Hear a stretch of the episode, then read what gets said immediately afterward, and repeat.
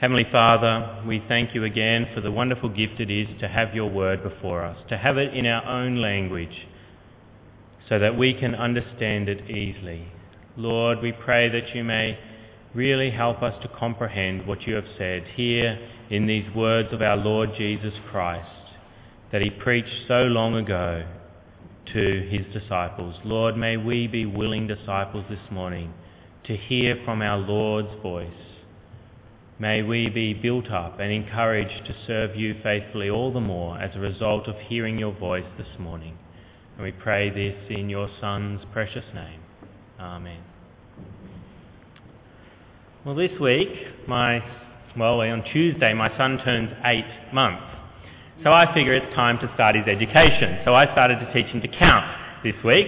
I got four rings uh, that he likes playing with, and I lined them up and said one, two, three, four. I didn't go beyond four. I thought it might be a bit too advanced for him to go further than four, but I thought four would be a good starting point. And so I'd name them, and then I would say, go for the third one, Joshua. What was number three? And sometimes he would actually get it right. So uh, I think the whole exercise was quite worthwhile. Uh, but other times he would go for number one or the, the purple one. If I, I worked out if I shuffled the purple one to the one that I wanted him to go for, that would be the one that he would end up going for. And so he'd be correct. If I made the one that I was wanting him was number three, and I made number three the purple one, then it would be all well. If I made the purple one number one and said go for number one, he would go for number one. Maybe it's a little too early to teach Joshua to count at this stage, but I'm sure it will be soon that he is able to count to at least two. One and two. I think he would be able to distinguish that very soon. And I expect most people in this room can at least count to two. They can count one and two, which means if everyone in this room can count to two, that they can understand pretty much the illustration that Jesus is giving us here this morning in the Sermon on the Mount.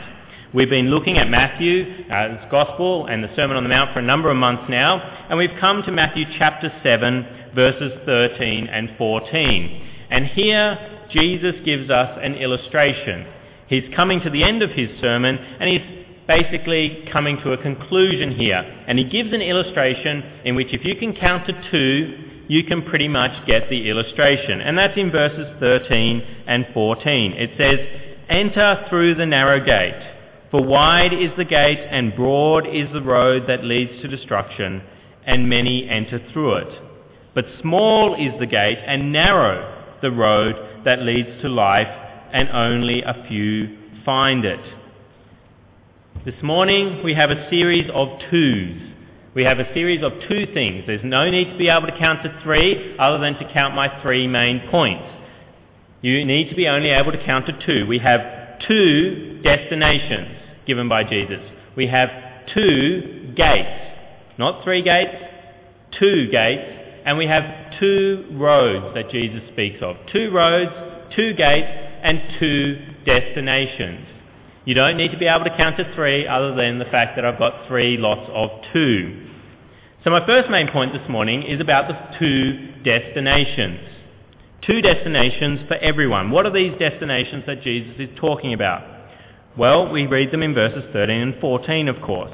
Enter through the narrow gate, for wide is the gate and broad is the road that leads to destination number one, destruction, and many enter through it. But small is the gate and narrow the road that leads to destination number two, life, and only a few find it. There is no third destination given here by Jesus. There are only two, destruction and life. There is no nirvana, there is no nothingness, that when we die we just become worm food and that is all it. There is no purgatory given here. There's no limbo there's only two destinations that Jesus says all people will end up at. And that is destruction or life. What does he mean by destruction? Well, of course, Jesus is speaking about the destruction of eternal punishment in hell, everlasting fire. This is what Jesus speaks about quite a lot. People don't like the doctrine of hell, but Jesus speaks about it very often. And of course, we have it throughout the New Testament, it's spoken of, and particularly in Revelation. In Revelation, we get a very clear image of what hell will be, like Revelation chapter 20. Revelation chapter 20, verse 11. We have the final judgment and a description of hell given to us. Revelation chapter 20, if you've got a Black Church Pew Bible and you want to look it up, it's page 1230, 1230, 1230. Revelation chapter 20, verse 11, it says, Then I saw a great white throne, and him who was seated on it. Earth and sky fled from his presence, and there was no place for them. And I saw the dead, great and small, standing before the throne, and books were opened. Another book was opened, which is the book of life. The dead were judged according to what they had done as recorded in the books. The sea gave up the dead that were in it, and death and Hades gave up the dead that were in them, and each person was judged according to what he had done.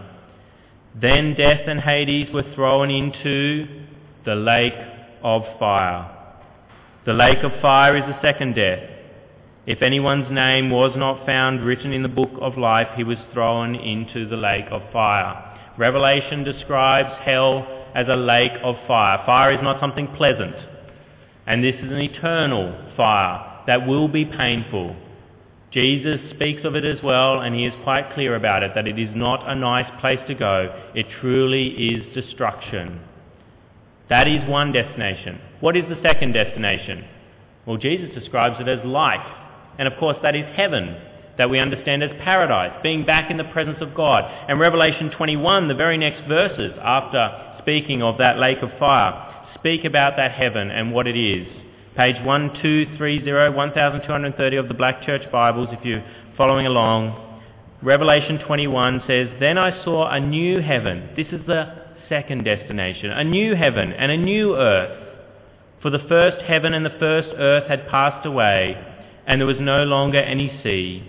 I saw the holy city, the new Jerusalem, coming down out of heaven from God, prepared as a bride beautifully dressed for her husband. And I heard a loud voice from the throne saying, Now the dwelling of God is with men, and he will live with them. One of the great things about heaven that God is there with you, living with you. They will be his people, and God himself will be with them and be their God. He will wipe away every tear from their eyes. There will be no crying in heaven. There will be no more death or mourning or crying or pain, for the old order of things has passed away. That is what Jesus means by life, by the second destination. An eternal paradise with God himself where there is no pain, unlike hell and destruction where there is pain, there is crying, there is gnashing of teeth, there is weeping.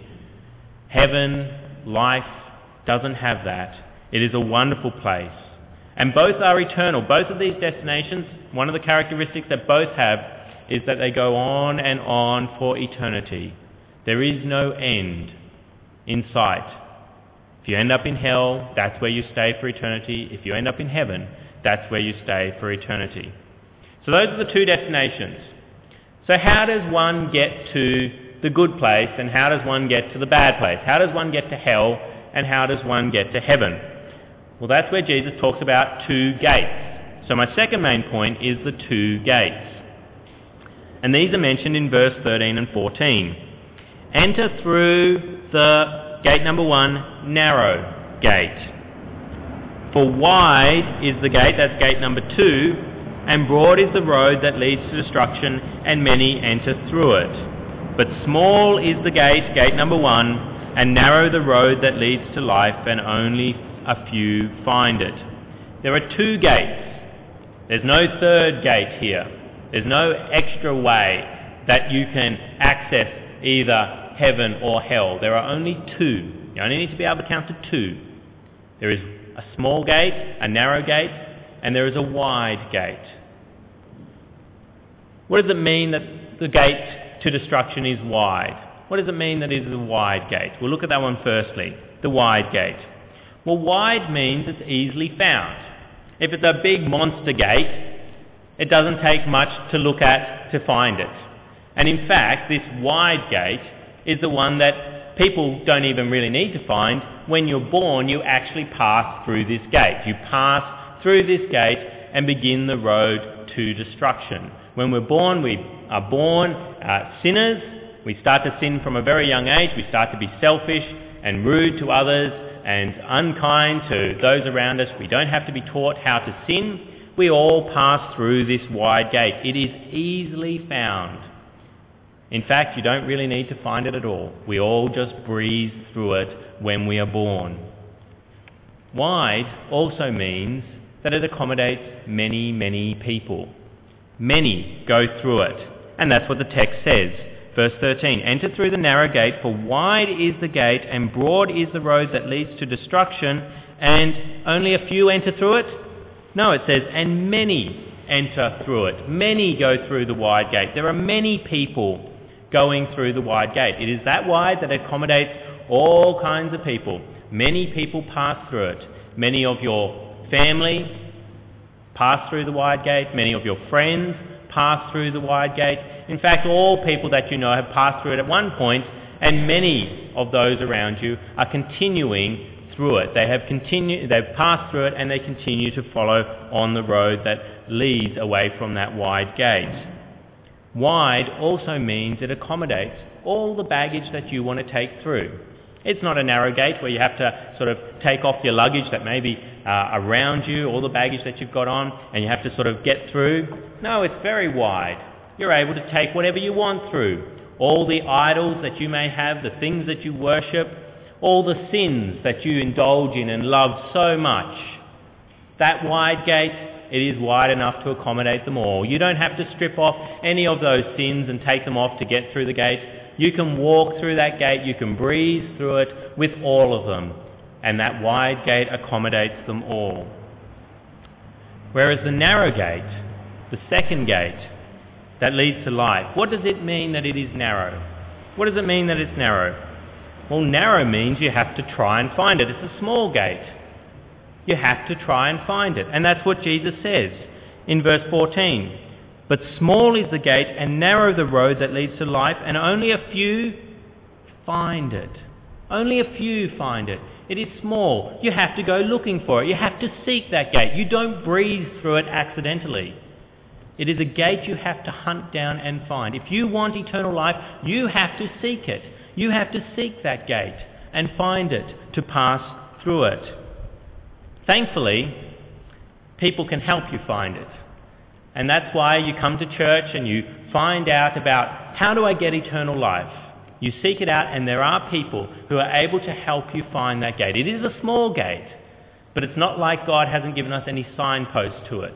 He hasn't told us where it may be found and given us people who can direct us, who can guide us to that small, narrow gate. So it's narrow, which means you have to find it, but thankfully God has helped us out by giving us guides and signposts to it. What also does it mean that it's narrow? Well, it means that not many people go through it. Remember the wide gate? Lots of people pass through it. But the narrow gate, only a few go through that. And that's what Jesus says. But small is the gate, and narrow the road that leads to life, and only a few, only a few find it. Only a small number of people go through it. And you can't you can go through it, but you can't bring others through it yourself. You can't force people to come through that narrow gate yourself. Only you go through it. And so you have to tell your family and friends to come through it themselves, but you can't carry them through. You can, through the broad gate, you can lead many other people through that and encourage them in their sin and come through this broad gate with me. But the narrow gate, only you. You pass through, and only a few find it and go through and you can't take them through with you. Narrow also means that you have to leave your baggage behind.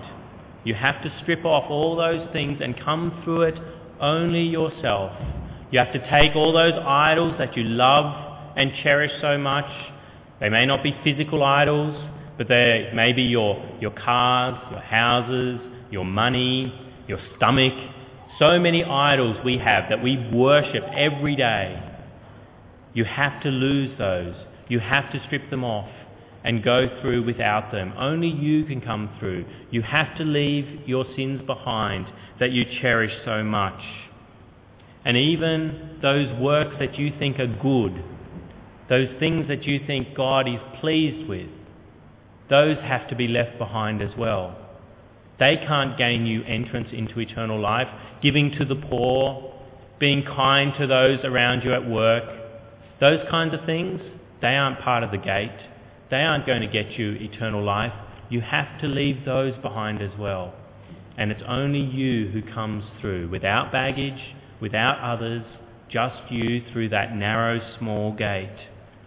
What is the narrow gate then? Well, of course, it's Jesus Christ. Jesus is the gate. He is the one that we enter through to eternal life. And He alone is the way. How do you find the narrow gate? How do you find Jesus Christ? Well, you find Him in His Word. You find Him through repentance and belief in Jesus' death on the cross. When we repent of our sins, when we say we are sorry, and when we trust that Jesus alone is the payment for our sins, that his death on the cross alone is all that gets us into heaven. We have stripped ourselves of all our sins, we have repented of them, and then we're coming with nothing but Jesus Christ through that narrow gate. That is how you enter through the narrow gate. You don't bring anything else through.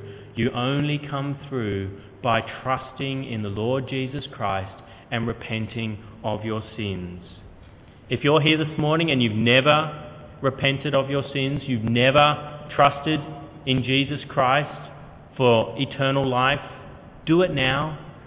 Because if you've never done that, you very, very likely haven't understood enough to have entered through the narrow gate. You need to say you are sorry for your sins. You need to trust in Jesus Christ. Otherwise, you cannot enter through the narrow gate and you cannot enter into eternal life. Is that the end? Two gates and that's it? No, Jesus continues, and we have a third main point, a third two, and that's two roads. Two roads. After the gate, there are two roads. After the two gates, there are two roads. Jesus says, verse 13 and 14, Enter through the narrow gate, for wide is the gate, and road number one, Broad is the road that leads to destruction, and many enter through it. And then verse 14, but small is the gate, and road number two, narrow. Narrow the road that leads to life, and only a few find it. You can come through the gate this morning, but you've got a bit of time to travel on the road afterwards. And Jesus warns you about those roads. It's not as simple as passing through the narrow gate and then everything gets nice and easy, you strip off, and then you can take things back on yourself. No. He tells us that there's two roads. What does he tell us about the broad road? What does it mean that it is broad, that it is wide, the road that leads to destruction? Well, it tells us that many people are on it. It's not a case of the gate is wide, lots of people pass through, and then suddenly they all diminish in number. No, there are many, many people on the broad road leading to destruction. Many are passing along that road. If you are on the broad road, you will have many friends.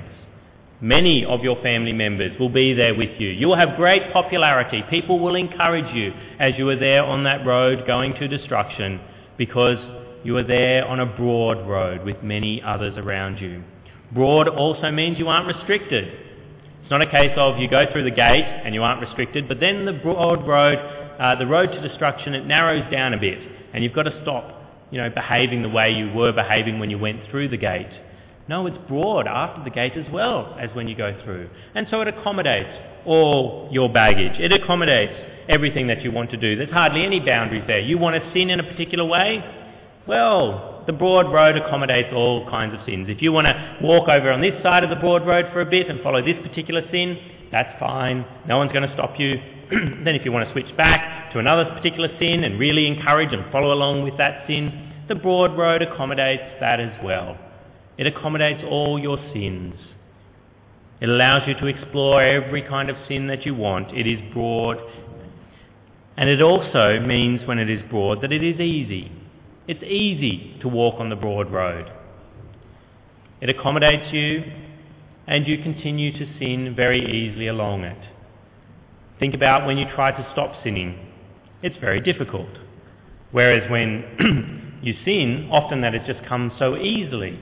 It's easy to pass along the broad path.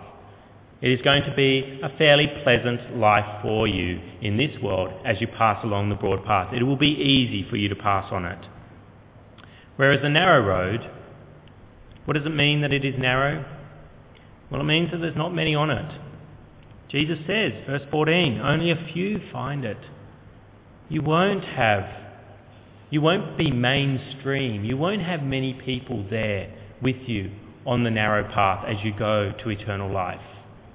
You're going to have to leave certain people behind. Certain friends, certainly fam- family members won't be there with you. You won't be the popular person that you would be if you were on the broad path. There's only going to be a few there with you. And it also means that you're going to have a hard life as you continue to walk along that path. Because there's two things you need to do along that path.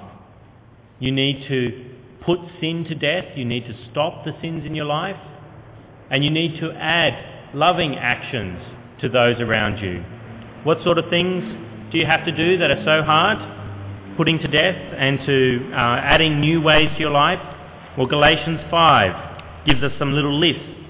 These are good memory verses to, to have. Galatians chapter 5, verse 19.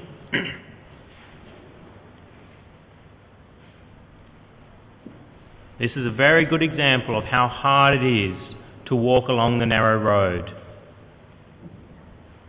You have to put these to death. These in Galatians chapter 5 verse 19, page 1155 in the Black Church Bibles, 1155. Galatians 5:19 it says the acts of the sinful nature are obvious. Sexual immorality. On the narrow path you have to put to death sexual immorality and that is hard. Impurity and debauchery idolatry and witchcraft, hatred, very hard to put that one to death, discord, jealousy, fits of rage, selfish ambition. You have to put that to death on the narrow path, and it is difficult. Dissensions, factions, and envy, drunkenness, orgies, and the like. And then Paul warns us, I warn you as I did before, that those who live like this will not inherit the kingdom of God. They will not receive eternal life. Walking on the narrow path means you have to put those to death, and that is hard work. It is not easy work. And then you have to put on the fruit of the Spirit. You have to take on these attributes. Verse 22, Galatians 5:22. But the fruit of the Spirit is love. It is so hard to love others. Joy. So much easier to be miserable than to be joyful is hard work. Peace, patience. That's what you have to do on the narrow path. You have to be patient with others. Kindness, goodness, faithfulness, gentleness, and self-control. Those are the kinds of things you have to do on the narrow path, and that is hard work. It is not easy. You are restricted in what you can and can't do on the narrow path. It is a restrictive path. It is a difficult path. Narrow also means you are persecuted. It's going to be hard walking along there. And this happens with the Christian faith all the time. People will persecute you. It is a hard path to walk along because people will insult you. People will persecute you. They will call you all kinds of names for being a Christian. And that will push you to wanting to go back to the broad path. And some people stumble and fall, when they get the insults coming and the worldly concerns coming to them, they stumble and fall. Walking along the narrow path means you will have to take many insults. You will have to suffer for God's name. So we've seen two destinations, two gates, and two paths. Let me now just commend the narrow gate and the narrow road to you. Yes, it is hard to go through that gate. It means you have to leave everything behind. It means you cannot bring anything through. All those sins that you desire and love so much, you have to put them to one side. All your even good works you have to put to one side. It means your pride has to be suppressed immensely as you come through humbly as one who trusts in Jesus alone. And yes, it is hard to stay on the narrow road. It is not easy to do those things that we're commended to do, those fruits of the Spirit. It is not easy to put to death those ways of the sinful nature that come so easily. And it's not easy to stand up to the persecution that people will give you. It is not an easy path. But remember the destination that you are going to if you are, go through that narrow gate and you are on the narrow road. Remember you are going to eternal life. You get such great reward by going through the narrow gate and going along the narrow path. And you even get reward in this life. It seems pretty gloomy, the narrow path, but there is great joy even in this life, walking along the narrow path. To know that your sins are forgiven, that you no longer have the guilt on your shoulders of all the wrong you have done, is great joy in your hearts. and to see yourself conquer sin after sin as temptations come and you are able to tackle them by the power of the Lord Jesus Christ, that gives me great joy as well. And you have brothers and sisters here. You are not called to walk the narrow path completely alone. Yes, few find it, but it doesn't say only one finds it. It says few find it. You have brothers and sisters in Christ to support you and care for you. The church in the world is quite big, really. The number of people who worship the Lord Jesus Christ today is quite large. I mean, it's not as large as those who do not worship, but there are people there with you to encourage and support you.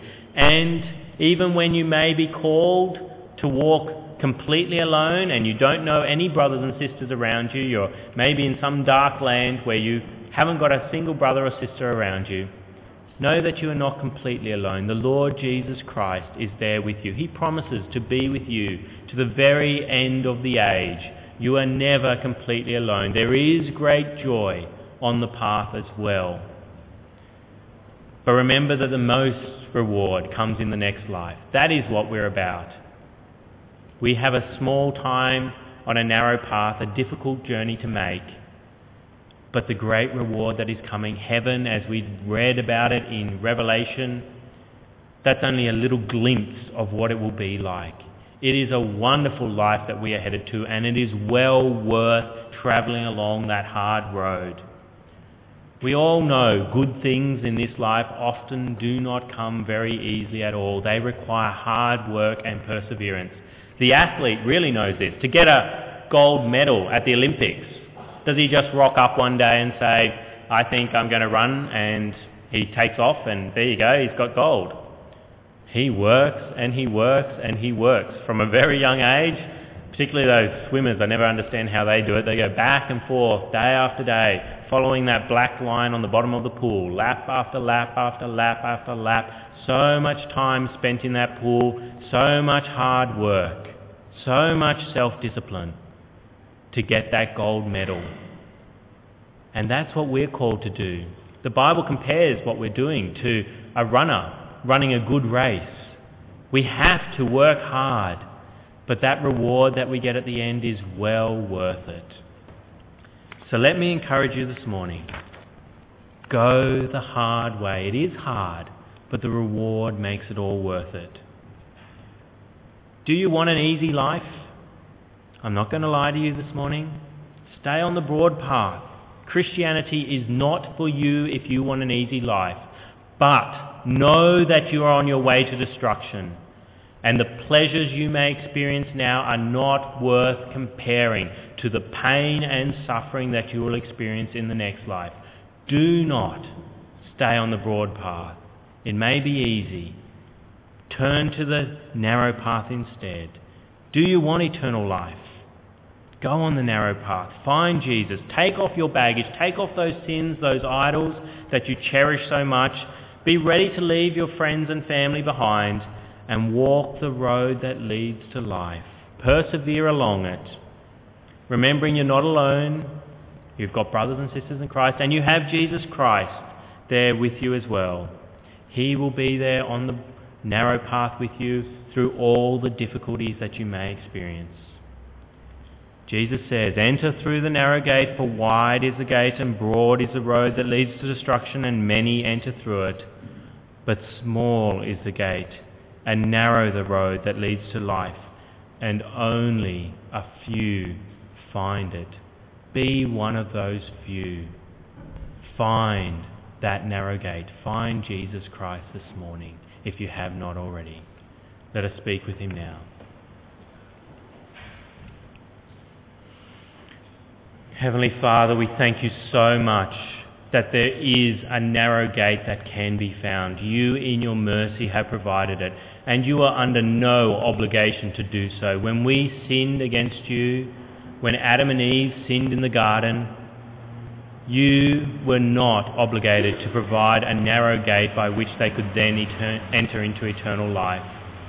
Lord, you have been so merciful towards us to provide a narrow gate and to provide a narrow path that leads to eternal life. Lord, if anyone here this morning has not found it, let them consider where they are going. No one is stationary. If they're not on the narrow path, they're on the broad path, and they're heading to their destruction. May they fear that this morning. May you use us, the Christians who are here this morning, to be able to help them find it. And Lord, I pray for all of us who have found the narrow gate and are on the narrow path. Lord, give us strength to persevere. At times it is so, so hard to follow that path. Satan wants to push us off back onto the broad road. Lord, please protect us. Please give us the strength to persevere so that we do enter into that eternal paradise, that eternal life that goes on for an eternity. And we pray this in Jesus' name. Amen.